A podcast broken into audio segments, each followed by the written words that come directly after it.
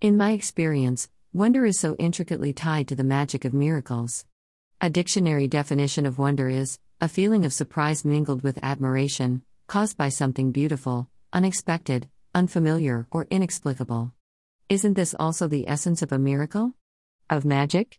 These daily gifts of wonder, aka calling cards, that come to us from our Great Mother, cause us to pause and allow us to recognize her presence all over again each time. When wonder happens for me, it is like a portal opens, and time slows or stops. My jaw drops, and my eyes open wide with a realization, a connection, an intuitive knowing. Goosebumps often raise on my skin, and a general feeling of heightened aliveness washes over me. A subtle shift takes me to a place where I see, feel, and know life more deeply, know her presence, know my own divinity, know the sacredness of everything in a new or deeper way than my mind usually allows me to. These are the moments that feed my deepest heart's desire to know and allow her life force, her love, truly and deeply with every ounce of my being. Perhaps I am a wonder junkie. Wonder comes to me in many different sizes, but it is the smallest bits of wonder that are constantly happening that get missed the most.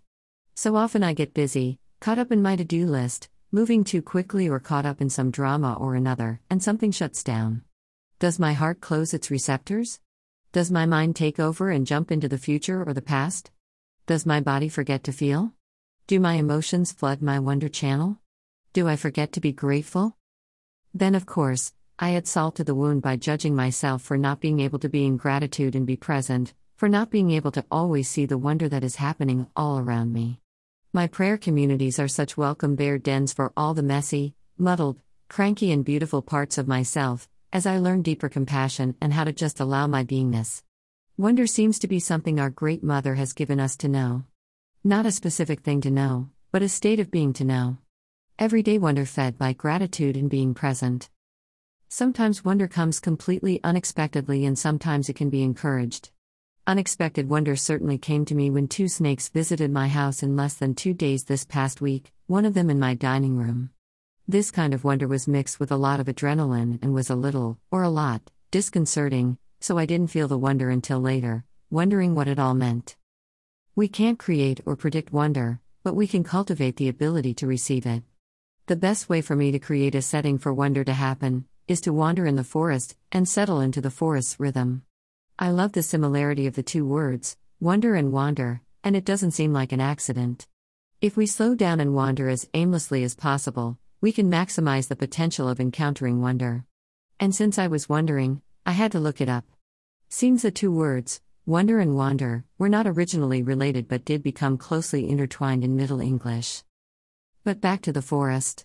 On a recent hot summer day in August, you know the type, the sun was hot, the air moderately humid, a light breeze blowing, and all the plants were putting every last ounce of energy they had into making their seeds. The word languid was born in August. Stillness. Even the water in the stream was moving so slowly that there was barely a ripple, and a leaf on the surface only inched its way along. The wonder really stepped up to the plate when I encountered several dragonflies with gorgeous black wings and fluorescent green bodies, one of whom sat very still on a log with me in the middle of the stream. And with the aid of my camera, I met an upside down tree lady, with her head in the ground, her roots, and her feet reaching for the sky. Just magical. Two fawns bounding across the stream in front of me over the only flowers nearby, while the fern swayed gently in the dappled sunlight, were all part of the multiple wonders that day that helped me reconnect to Mama Earth. Despite how much I love the forest wonders, my biggest moments of wonder have always happened with people. They are never predictable, though, and often include the risk of being vulnerable or hurt or even shamed. The wonder of when we can allow ourselves to open to another, to be vulnerable enough to share our heart's desire with another, to share our fears, these are huge gifts of wonder. When Mary and Elizabeth came together in the mystery of the visitation, their wonder would surely have been the essence of the miracle of their visit. Their shared stories must have overflowed their hearts to the bursting point. Prayer and meditation circles are much the same, exponentially multiplying our shared prayers and filling us with wonder. What else is wonder but the recognition of the deep life force of love that is Great Mother emanating into our lives, our very being? A visitation indeed.